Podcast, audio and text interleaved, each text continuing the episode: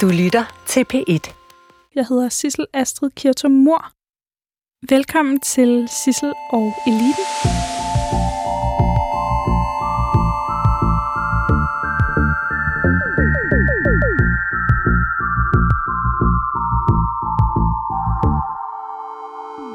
Christoph Ellersgaard, velkommen tilbage til Sissel og Eliten. Tak. Du er Ph.D. i sociologi, og ikke længere adjunkt, men lektor Ja, på jeg, CBS. jeg er blevet forfremmet siden sidst. Tillykke. Ja.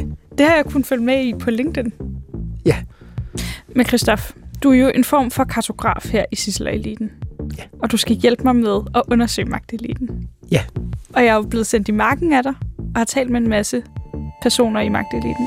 Ja.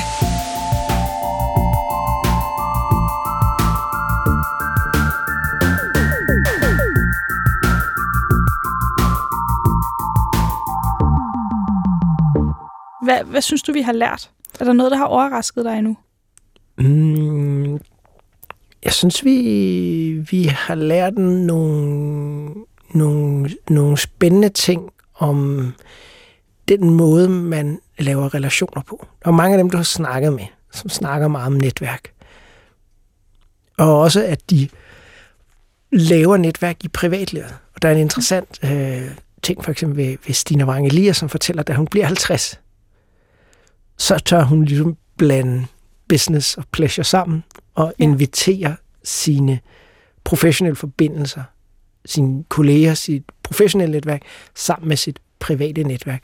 Der er også nogen, der, der ikke gør det i starten af programmet, Mm. som, som, som, øh, som, hvad hedder det, Claus Jensen, der var formand for Dansk Metal. Så der er sådan også sådan en, faktisk en skillelinje på en eller anden måde i magteliten med, hvem er det, der har været der så længe og kendt folk så længe, så de får personlige relationer.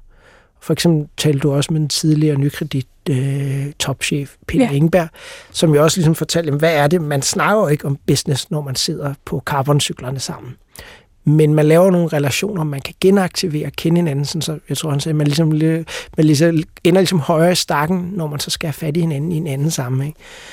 Øh, det synes jeg er enormt spændende, fordi det fortæller jo netop om noget om, hvad det at være en del af en gruppe, hvad det at være en del af et netværk kan, at man har tillid til hinanden, og man på en eller anden måde skylder hinanden noget mere, og de her personlige relationer betyder noget.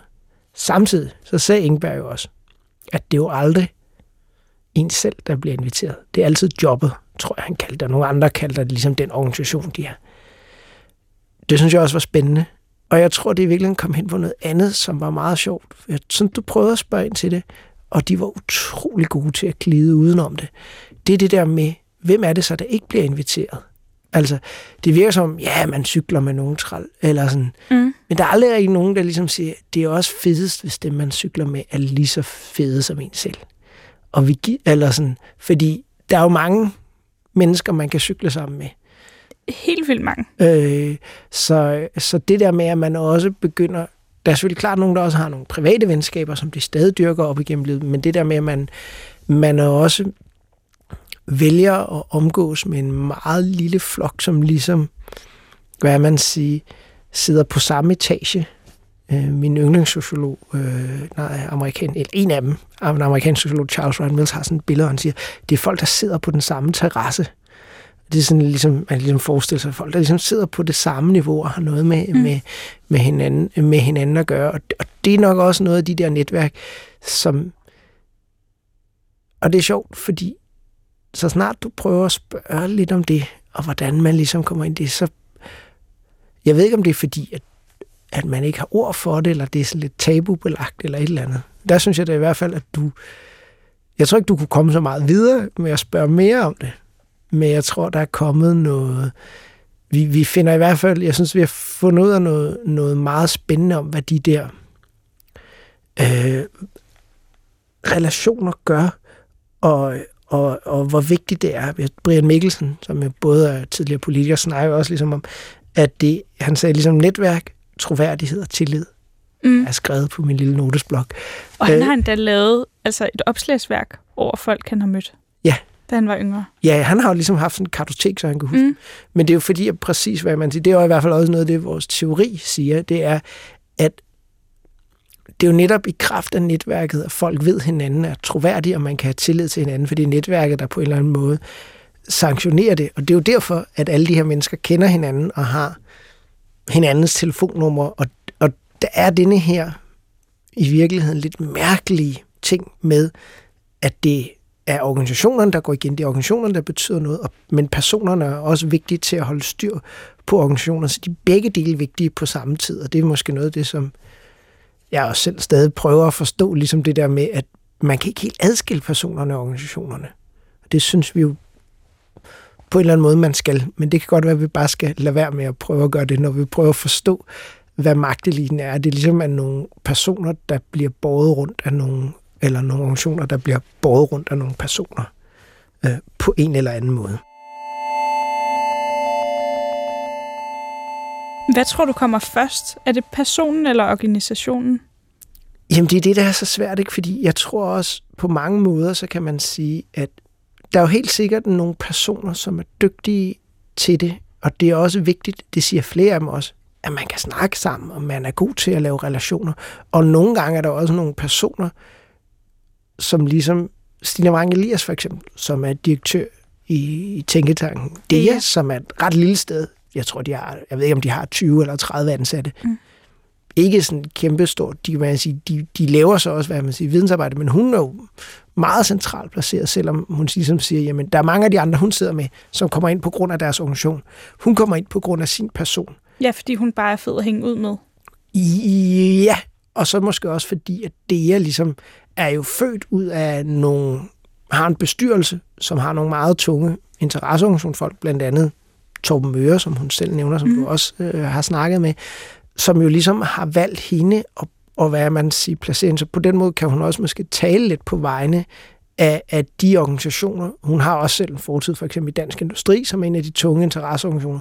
Så på en eller anden måde kan hun blive brugt, eller bliver deres rolle også på en eller anden måde, er at være talerør for, hvad man siger, sådan en, en, en bestemt form for øh, øh, hvad nogen kunne kalde sådan en, en bestemt form for ideologi eller måde at tænke på i magtelinjen, hvor hun ligesom er, er, er, er, er rar at, at, at spille ind, fordi man, man kan placere hende der og, og kender hende. Så, så det er sådan en blanding, men for, for de fleste af dem er det jo så organisationer, så findes der nogen, der ligesom er, er sådan lidt joker eller man kunne sige, bokser over deres vægtklasse, hvis vi skulle bruge sådan et, et, et dejligt... Øh, et dejligt øh, sportsmetafor. Sportsmetafor, som ligesom kommer ind i nogle organisationer, og, øh, eller er der lidt mere, eller er der en anden grund, og man kan sige, sådan noget som det er jo også sådan et, på en eller anden måde et, et et eliteprojekt, der ligesom er vokset op af, at man havde denne her, man har haft sådan en fond for Foreningen for Yngre Handelsmænds Uddannelse, som jo også har stiftet CBS oprindeligt,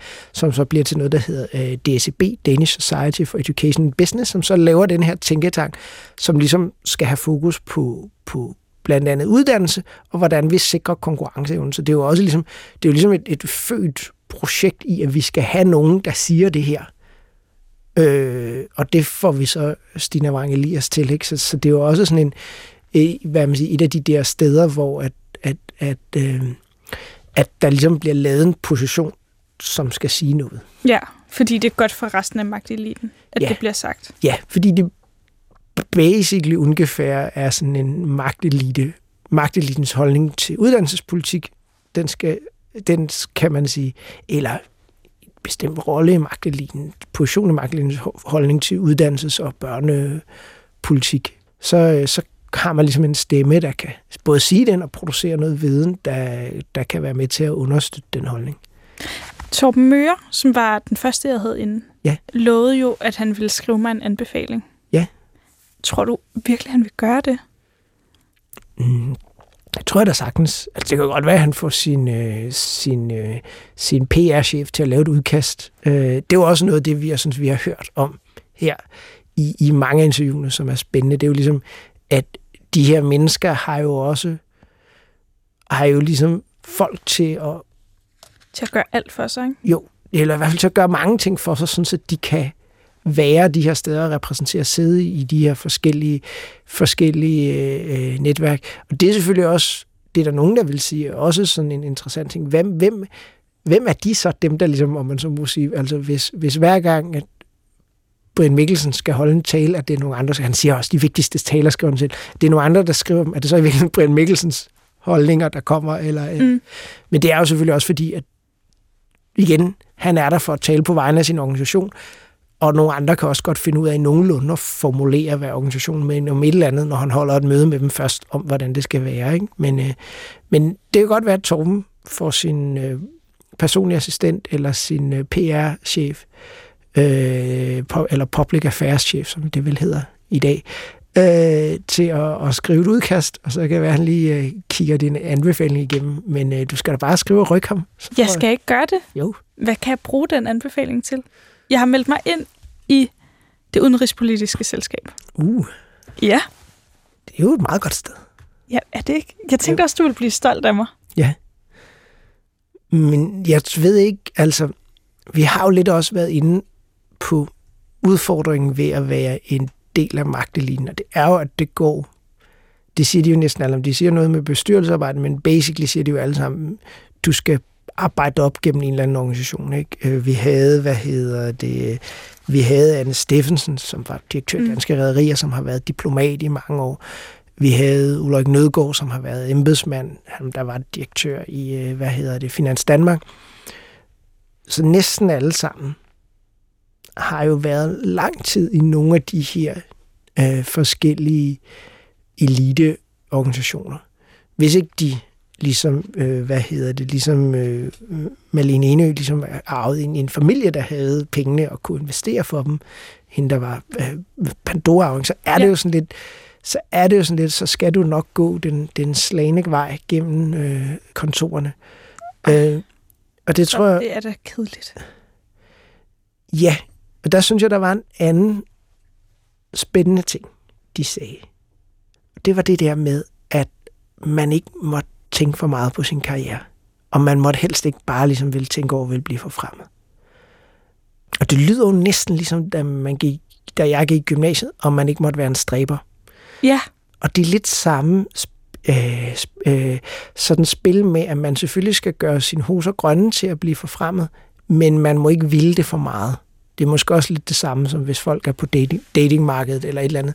Det har jeg ikke så meget øh, forstand på, fordi at, øh, jeg har været lykkelig gift i mange år, så jeg, og jeg har altid været elendig på datingmarkedet. Men, så du er faktisk lettet over, at du ikke er en del af datingmarkedet? Meget lettet. Men, øh, men det her, det minder mig om min anden yndlingssociolog, øh, vores franskmand, Pierre Bourdieu. Ja. Han har jo en beskrivelse ligesom af, hvad er det, der sker med de her arbejderklassebørn, der kommer ind i uddannelsessystemet. Basically, så får de øh, det, som han kalder det vulgære præg af slid. Og med det vulgære præg af slid, der mener han ligesom stræberen, der sidder og rækker hånden op og skal være dygtig, fordi de ikke har andet, og fordi de ikke ligesom kender koderne, og fordi de ikke har den der, de kan ikke ligesom lade som om, at forståelsen af litterære tekster eller alt muligt andet kommer lejende lidt til dem. Så de er faktisk nødt til øh, at knokle igennem. Og det er jo enormt sjovt, fordi på den anden side har du fået at vide, at de her folk, de synes, man skal være sindssygt flittig og løse opgaven, men man må endelig ikke ligesom... Man må ikke kigge opad. Man må ikke kigge op af, og det, det er måske også sådan noget, det som folk ligesom falder fra på, at der så er nogen, som ikke forstår de koder, og faktisk er dum nok til at sige, hvad deres ambitioner er, hvor igennem, at, at hvad man siger, at så, øh, så, så falder de ligesom øh, for det, så, så på en eller anden måde, så skal man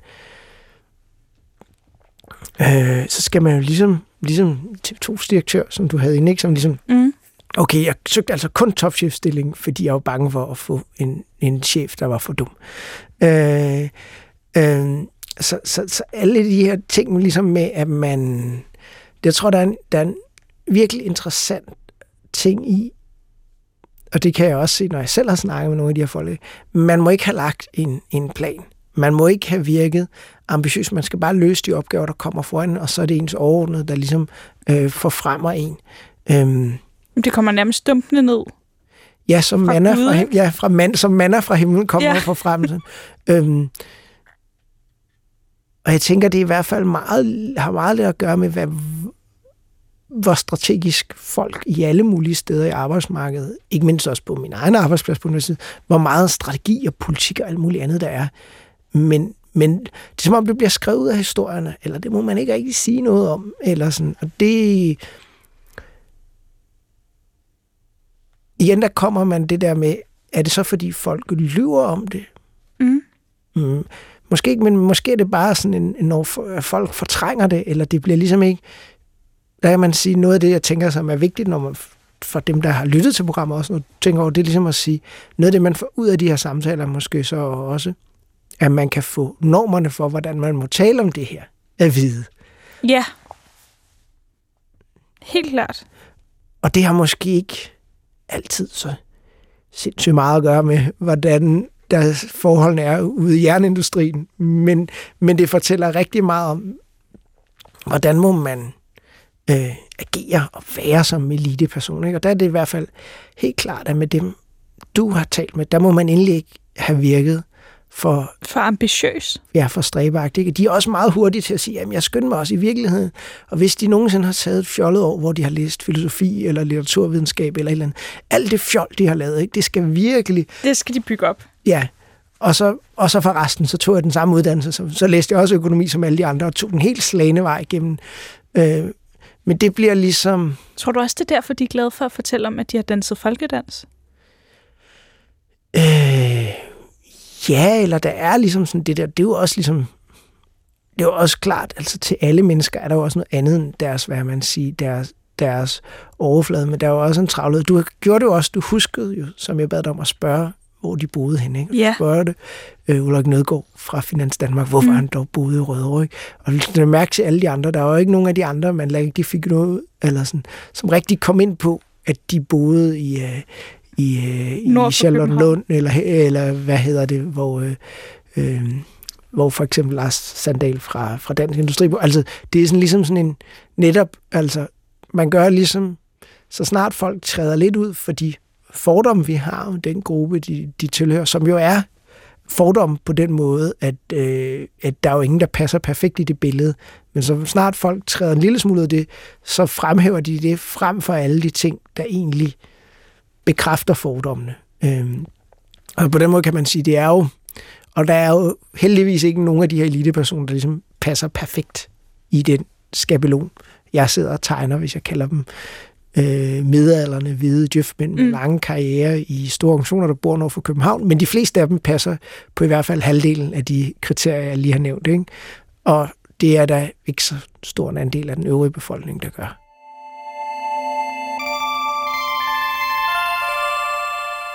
Det, jeg har lagt mærke til, det er, at man heller ikke rigtig må tale om penge. Altså, det er ambitioner ja. og penge. Er der andet, man ikke må tale med dem om? Mm. Men så må man ikke tale med dem om magt, jo. Øh, Nej, det er rigtigt. Øh, det har altså været svært, ikke? At, altså, ja. at danse om det på den måde med dem. Ja, der er flere, der siger indflydelse. Jeg sad faktisk, mens jeg skriblede i mine noter og lyttede til, øh, øh, hvad hedder hun, øh, TV2-direktøren Anne... Anne, Anne Stig. Øh, Anne Engelsted Stig Christensen, vi skulle have det. Lige præcis.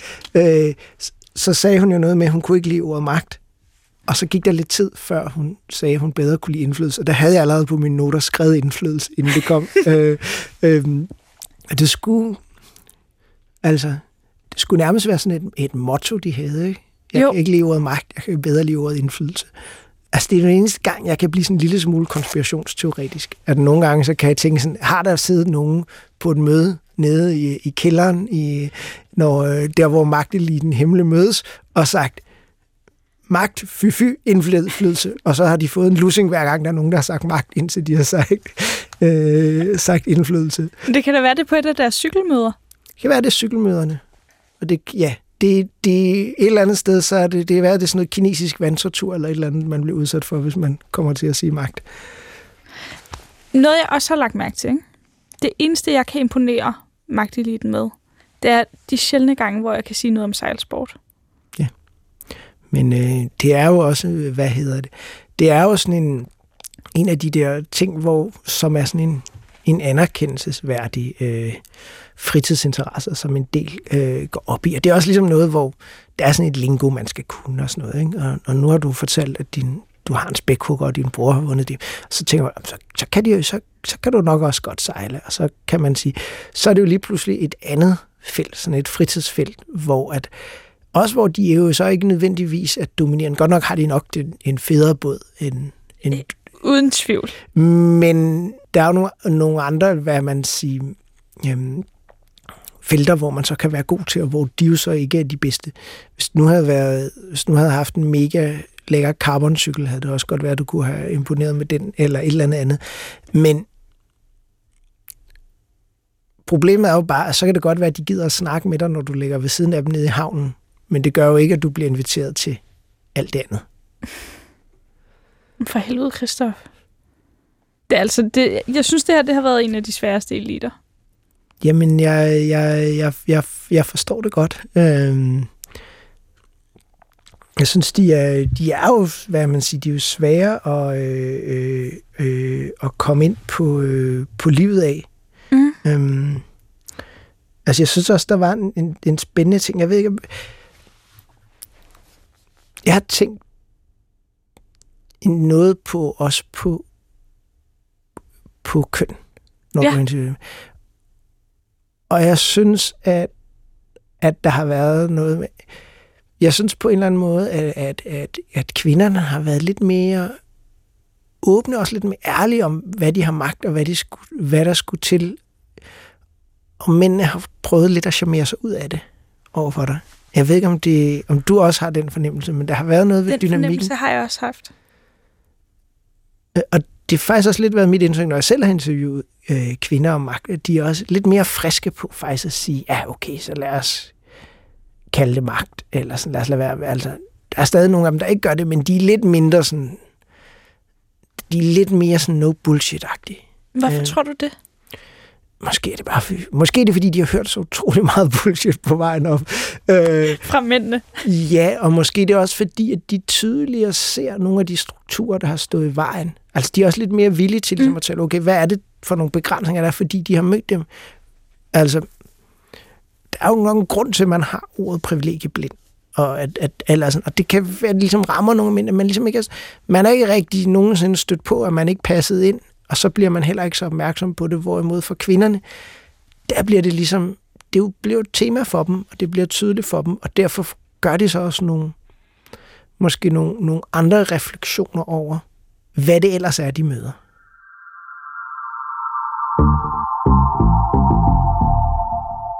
Christoph, hvis jeg nu skal kaste mig over en ny elite, har du så noget, der enten er nemmere for mig, eller i hvert fald nogen, der bare snakker lidt mere?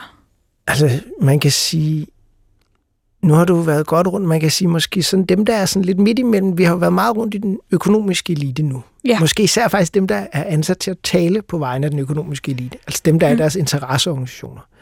Og man kan sige, midt mellem dem og kultureliten på en eller anden måde, i den måde, jeg nogle gange forestiller mig, der, der kan man sige, der vil jo ligge sådan nogle, nogle embedsmænd og nogle politikere.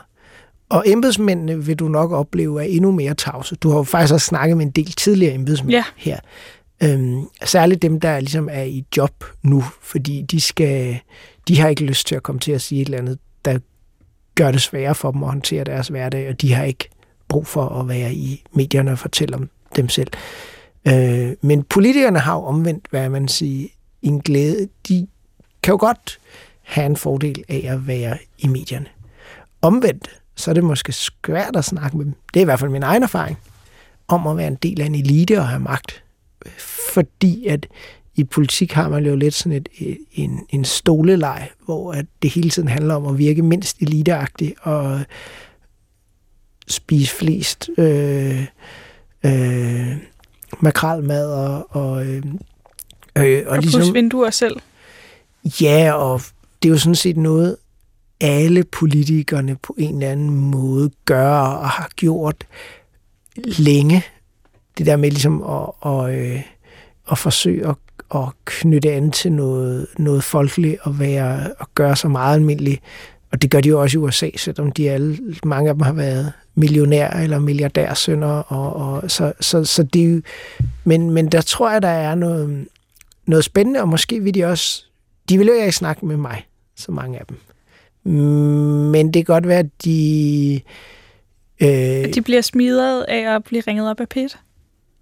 Ja, og måske også, at måske også, at de lidt mere tænker... Jeg har lidt fornemmelsen af, at med politikerne kan der også blive sådan lidt en handel. At er det noget, der kan give dem noget? Og det kan være, at de hellere vil give dig noget, eller ligesom have en eller anden form for gave relation med dig. Det gad de i hvert fald tydeligvis ikke dem, jeg... De efterhånden mange, jeg noget at spørge, have, have med mig. Men hvis du snakker med politikerne, så tror jeg også, du skal gøre det. Det synes jeg i hvert fald. De var lidt mm. mere villige til at snakke med.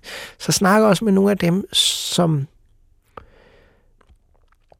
ikke kun sidder inde i Folketinget, men er måske borgmestre i nogle af de store byer, eller regionsrådsformænd, fordi jeg i hvert fald også, hvad man siger, meget vigtige politiske spillere, og måske lidt nogen vil nogle gange overse, fordi hvad man, de er meget ofte faktisk bindeled mellem magteliten og, og, og, og det politiske system, og, og borgmesterne i nogle af de større byer er altså virkelig øh, er, fylder mere i, i, i hvert fald i, når vi kortlægger det, end hvad man siger, backbencherne nede i Folketinget. Christoph Ellersgaard, det må du klemme ordentligt på til efter sommerferien, det hvis du har gerne. lyst. Det vil jeg gerne. Dejligt. Tak fordi du kom. Det var så lidt.